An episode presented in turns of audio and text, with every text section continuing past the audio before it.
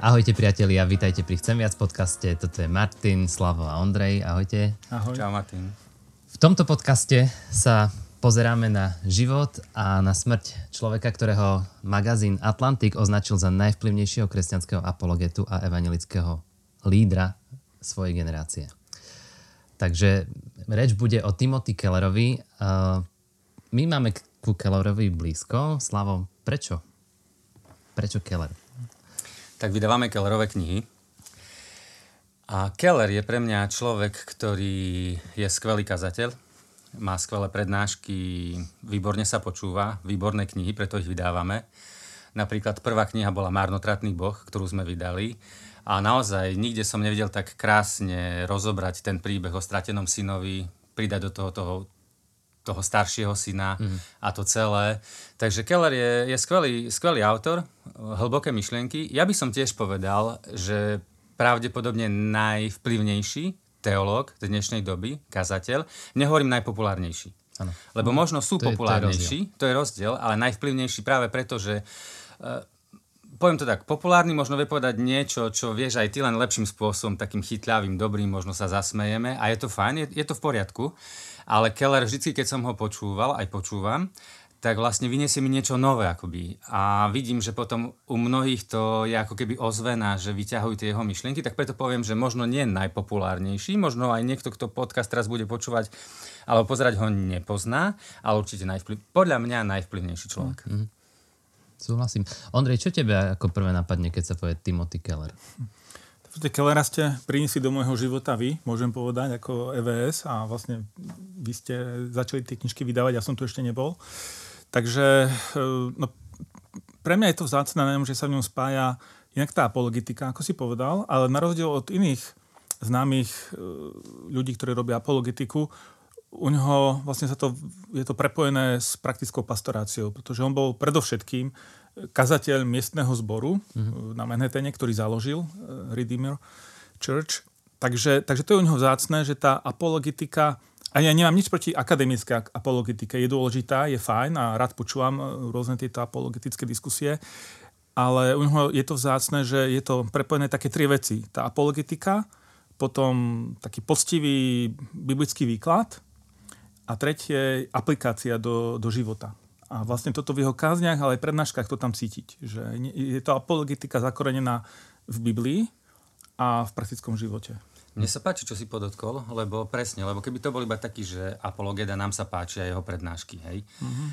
Ale naozaj ten jeho zbor rástol. Že bolo vidno, že on bol v tom prostredí New Yorku, ktoré nie je možno príliš priateľské voči kresťanstvu a viac a viac ľudí mu prichádzalo a počúvalo to, čo hovorí, že bolo to relevantné a je to mm-hmm. stále relevantné. Áno. Ináč zaujímavé je, to si mi vlastne Ondrej ty napísal, že on založil ten zbor na Manhattane, keď mal 37 rokov. Uh-huh. A ešte zaujímavejšie je podľa mňa, že vlastne prvá jeho kniha vyšla, keď mal 57 rokov. Áno, áno. Uh-huh. Čiže ešte máme čas na svoju prvú knihu možno. Na knihu, hej, na, na ten zbor už nie. ale ale to, to bolo aj... A vlastne ten jeho život v tomto zmysle je pre mňa taký oslovujúci, že, že naozaj sa tam kumulovalo takéto poctivé aj štúdium Biblie, aj kázanie aj proste, že išiel za, za Pánom Bohom naplno a ono, a Pán Boh mu dal potom milosť tých posledných, koľko to je, od 57 do 72 hmm. rokov vlastne života vynášať z toho, čo načerpal hmm. dovtedy. Hmm. Lebo v skutočnosti tie knihy, ktoré napísal, vlastne on ich predtým povedal. Áno. A že to nie je tak, že Keller si sadol a tak teraz napíšem skvelú knihu, ale on to kázal predtým. A to ľuďom pomáhalo a preto potom to dali na papier a hm. preto to napísali. Takže on akoby ich najprv prežil, skúsil, mm. zažil, fungovalo to a potom to dal pre nás. Takže to je skvelé tiež. A ináč, keď mám povedať, um, možno nechcem, aby to znelo ako Oda na Kellera, ale veľmi sa mi páčil jeho prístup ku výkladu Biblie. Uh, dokonca by som povedal, že to bol taký reformačný prístup, alebo Luther to spomínal, že vlastne v Biblii vždycky sa pýtajú tú otázku, že že čo to hovorí o Ježišovi. A mne sa páčilo na tých Kellerových kázniach aj knihách, že on sa vždycky ku Ježišovi vráti. Z každého textu ukáže na Krista, aký krásny je Ježiš a čo dokázal, čo urobil pre nás. A, a to, je, to je podľa mňa veľmi vzácne, lebo to je evanelium a to je to, čo potrebujeme počuť všetci a v čom sa potrebujeme prehlbovať, upevňovať, čo vlastne potrebuje každý človek. Mhm. A je, to pravda, lebo stane sa, aj mne sa to stáva, a stane sa to nám mnohým ako kazatelia, že povieš kopec dobrých princípov.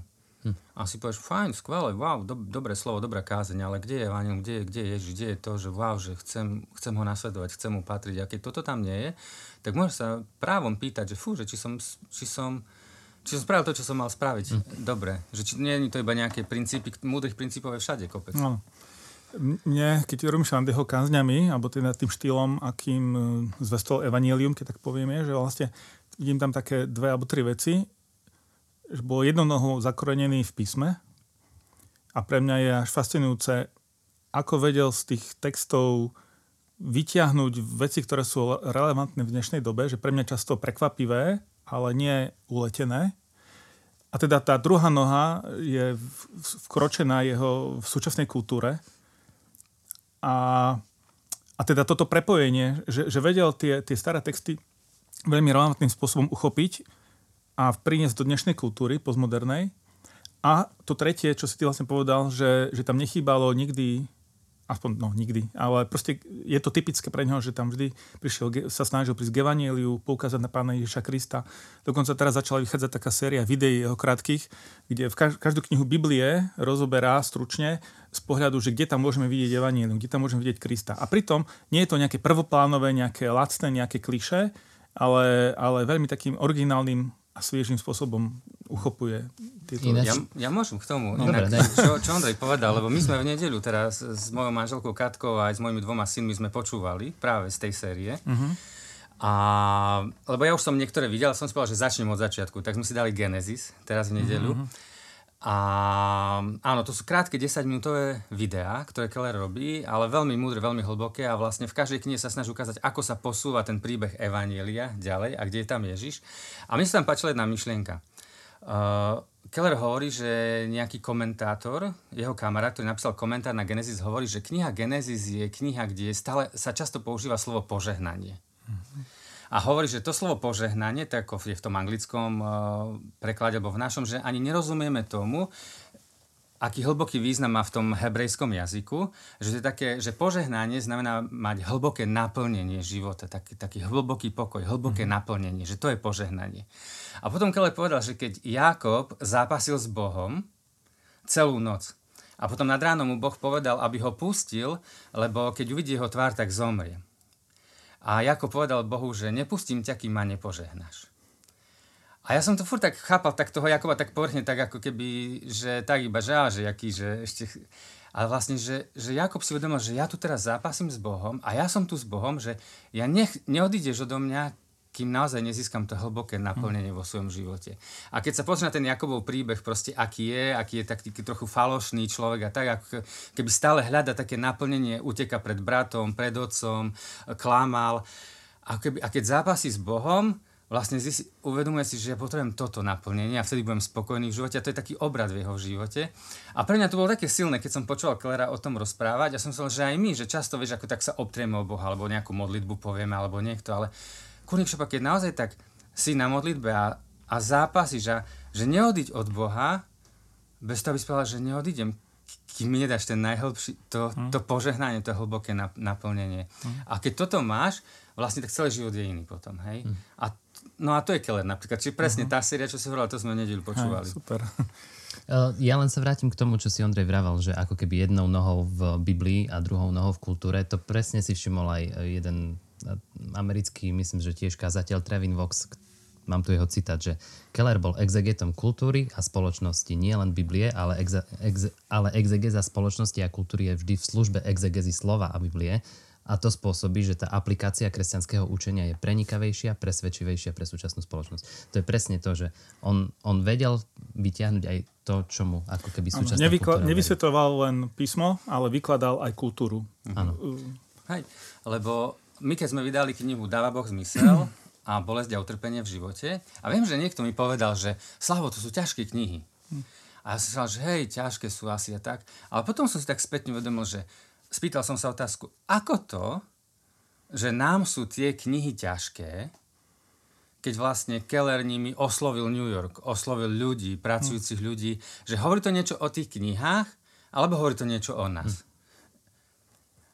A napríklad, keď boli prví kresťania, tak vlastne kresťanstvo bola tá najkrajšia odpoveď na tú dobu, v ktorej žijú, na, na tie filozofie, ktoré boli a to bolo najhlbšie. Že, ale rozmýšľam nad tým, že, že ako to, že, že tie knihy sú pre nás ťažké, že to hovorí, že skôr my sme hm. problém, že, že takisto aj aj Biblia a kresťanstvo má tie najhlbšie, najkrajšie odpovede aj dnes, len my sme možno leniví, možno sme takí prost, trošku proste ako keby prispatí, hej, že akoby, že to nevidíme. A potom je aj na nás, aj my nesieme akoby zodpovednosť za to, že doba to nevidí a dokonca ani my to nevidíme. Hm.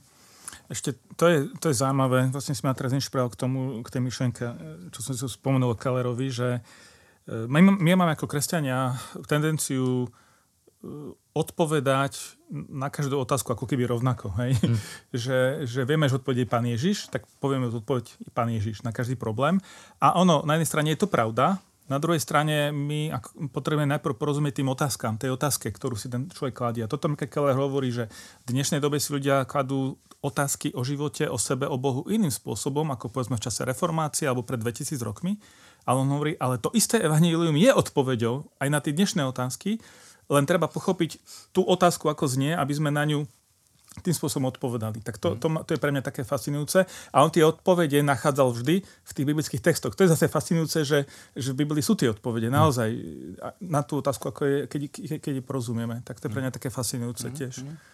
Hej, a mne sa, mne sa páči aj to, ako on lebo myslím si, že to bolo, to bolo Ježišové, že, že za Ježišom schodili ľudia s nejakými otázkami a čakali odpoveď to alebo to a Ježiš povedal úplne niečo iné, ako keby tretiu odpoveď, ktorá ale obsiahla to všetko a bola to taká mnohokrát prekvapujúca, ale úplne eva, ako priťahovala ľudí k nemu. A myslím si, že Keller to dokáže tiež. E, keď si spomínal aj ty, e, tú knihu Marnotratný boh, čo sme vydali ako mhm. prvú, vlastne to je príbeh o marnotratnom synovi a ja sa pamätám, ako v minulosti som vnímal ten príbeh tiež, že vlastne, že že trošku možno nespravodlivý a tak, a, ale nakoniec vlastne máš marnotratného syna, ktorý odišiel, ale potom sa vrátil a bol v Božom kráľovstve. Ale nikdy som si to tak neuvedomil, až keď to vlastne Keller povedal, že to nie je príbeh o jednom stratenom synovi, ale že to je príbeh o dvoch stratených synoch. Že ten ktorý bol celý čas pri otcovi, bol možno ešte viac stratený a má ešte väčší problém prijať otcovú milosť a otcovú lásku a otcov majetok a otcov požehnanie ako ten stratený. Lebo ten stratený vedel, že bol stratený. Ale ten, ktorý bol pri otcovi, nevedel, že je stratený a vlastne on sa nedostal na tú hostinu, on neprišiel na tú hostinu potom. On odmietol prísť. Otec za ním vyšiel von, že poď na hostinu a on povedal, nie, nejdem. No, no lebo je to tak, lebo evanielium ťa zasiahne naozaj len vtedy, keď ty si uvedomíš, že ako som na tom zle. Hm. Že fakt nie je iná šanca, len že mi Boh odpustí. Ale keď celý život si myslíš, že aký som celkom fajn, jak, jak, jak hm. to zvládam, jak tak vlastne ani, ani kým, kým nepocítiš akoby tú svoju zlomenosť a padlosť, nedostatočnosť, tak ani ti krásne dobrá správa nemôže zaznieť. No, ale, ale potom je možno to také nie že čarovné, ale také na tom, že, že niekto možno celý život chodí do kostola hmm. a skončí, asi myslí, aký je dobrý morálny človek a skončí mimo Božieho kráľovstva a niekto možno celý život do kostola a poviem, že nepáchol, hmm. ale na konci sa mu Pán Boh nejakým spôsobom dá spoznať a bude v Božom kráľovstve. A to je, to je ten paradox toho Evanielia. Hmm. Je to tak. Ja som čítal, keď, keď zomrel Keller, vlastne teraz, keď nahrávame tento podcast, je to niekoľko týždňov len. Mm-hmm a vtedy vybehlo také, také video mi vybehlo Johna Pipera, ktorý je tiež veľký protestantský vodca. A kratučké video, on, on, on vlastne iba taký odkaz Kellerov povedal, že čo by Keller povedal tej ďalšej generácii kazateľov, služobníkov, na základe tej komunikácie, ktorú s ním mal cez e-maily. A Piper povedal, že Keller by povedal všetkým ľuďom, a nielen kazateľom, ale každému, že, že len nech sa nám srdce teší z toho, že naše mená sú zapísané v nebesiach. Že to je to najväčšie. Hmm. Že čo, má, čo má v nás byť. A spomínal Martina Lloyda Jonesa, ktorý hmm. ho vplyvnil Kellera, že Martin Lloyd Jones, keď zomieral, takže to bol ten verš, ktorý mu dával najväčšiu takú radosť a slobodu. A ja som si uvedomil, keď som Piper počul, že, že áno, že toto je Keller lebo vlastne to je text, ktorý hovorí o tom, ako Ježiš vyslal 72 učeníkov a oni sa vrátili k nemu potom a boli úplne nadšení, natešení z toho, ako sa im všetko darilo a tak a proste akoby takí, takí, takí boli, že wow, wow, mega happy. A Ježiš im povedal, že ale OK, toto je fajn, ale najväčšia radosť vaša nech je v tom, že vaše mená sú zapísané v nebesiach. A som si že toto je presne Keller, hej, že lebo, lebo vlastne ako náhle začneš pripisovať tú svoju najväčšiu radosť tomu, čo, sa, čo si dokázal v živote a nie tomu, že tvoje, tvoje meno je v nebesiach u mhm. Boha, tak vlastne od pokoja, od radosti, od hĺbky, od krásy prichádzaš akoby na mínové pole, podľa mňa, hej. A už nemáš istotu, už nie si si istý, vieš, kým sa ti darí, je to fajn, ale ak sa ti prestane dariť, vlastne vieš, že ako náhle premeníš svoju istotu z, že není v Bohu, ale v niečom v tom, čo sa ti darí alebo nedarí, tak si úplne mimo. A myslím, že to Keller stále takto, že stále, sa, stále, stále si akoby v nebezpečenstve nejakého falošného Boha, že tvoj úspech ti môže byť falošným Bohom, že môžeš hovoriť ako kázateľ, napríklad predstav si, že si kázateľ a sa ti darí. Ale viac už máš radosť v tom, ako sa ti darí, než v tom, že, že patríš jemu. Mm. Hej? A sa ti to stáva falošným Bohom, toto ťa buď buď ťa robí pyšným, alebo ťa stresuje, frustruje a vlastne namiesto toho, aby si bol v pokoji, tak si niekde zasa len na tom. A celý svet je taký, nie? že čo dokážem, čo spravím, či sa mi darí, či sa mi nedarí. A vlastne potom ty ako kresťan si presne ako ostatní hovoríš o Ježišovi, ale svoju identitu, svoj pokoj, svoju najväčšiu radosť máš aj tak len v tom, čo dokážeš alebo nedokážeš. Mm. Tak preto mi to prišlo strašne relevantné, že ten odkaz Kellerov by bol, že hej, že Vaša radosť nie je najväčšia v tom, že vaše mená sú zapísané v nebesiach.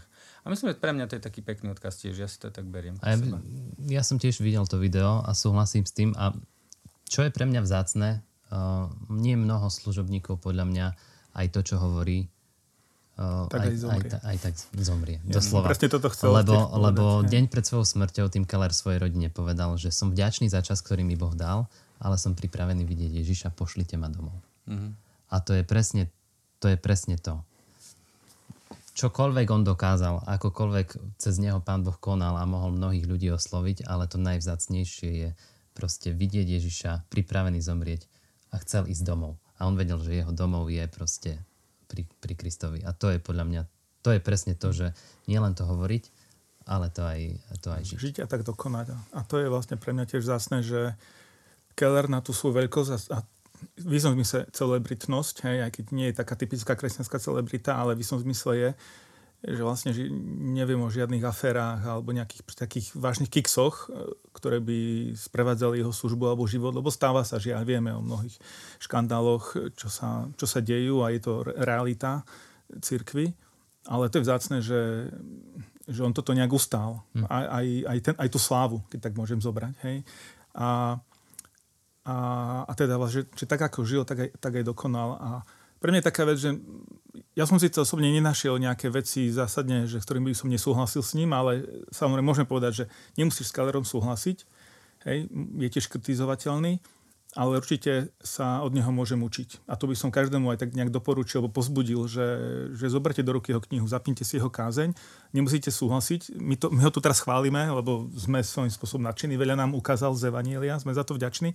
Ale jasné, počúvajte, čítajte ho kriticky, ale, ale som presvedčený, že sa stále môžeme od neho veľa učiť. A za to som vďačný Pánu Bohu, že dáva takýchto ľudí.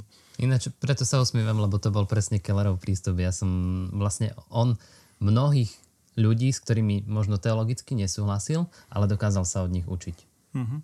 A čítal som presne o tom článok, kde, kde, ten, kde ten človek písal o tom, ako mal jedného teologa, druhého, tretieho a hovoril, že v mnohých veciach s nimi nesúhlasil, ale toto sa od nich dokázal naučiť a, a preniesť to do, do toho, aby vysvetlil lepšie evanelium. Uh-huh. A ináč, uh, keď môžem odporučiť, a keď niekto vie po anglicky, určite by som si vypočul jeho rozhovory, ktoré mal uh, v mnohých podcastoch, či ten uh, uh, Justin Briley. Uh-huh. Unbelievable, Unbelievable podcast. podcast uh, alebo teraz neviem, kde to bolo presne, ale minimálne si pamätám, ako, ako pár rokov dozadu mal na Twitteri, že mu ľudia mohli, že, že teraz je tu hodinu a dávajte mi otázky a budem sa snažiť na nich odpovedať.